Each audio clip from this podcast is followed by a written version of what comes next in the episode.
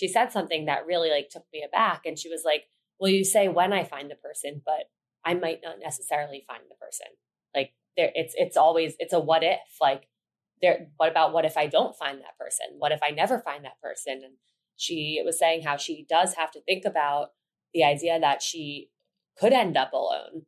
And of course, like being like 27, you're so young, there's so much time ahead of you. But I think even for those people who are in relationships, like even for me, like yes, I'm I'm now in a relationship, but there's still that chance that I end up alone and that chance that it doesn't work out and that I never find the person that it is going to ultimately work out with. And I think that's that really kind of like struck me as like a holy shit.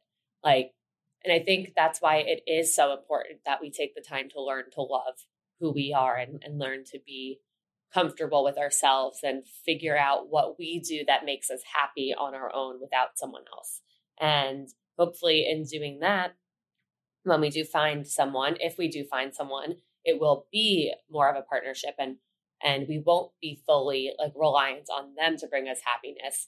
But at the same time, if we don't find someone, we're still able to be happy on our own.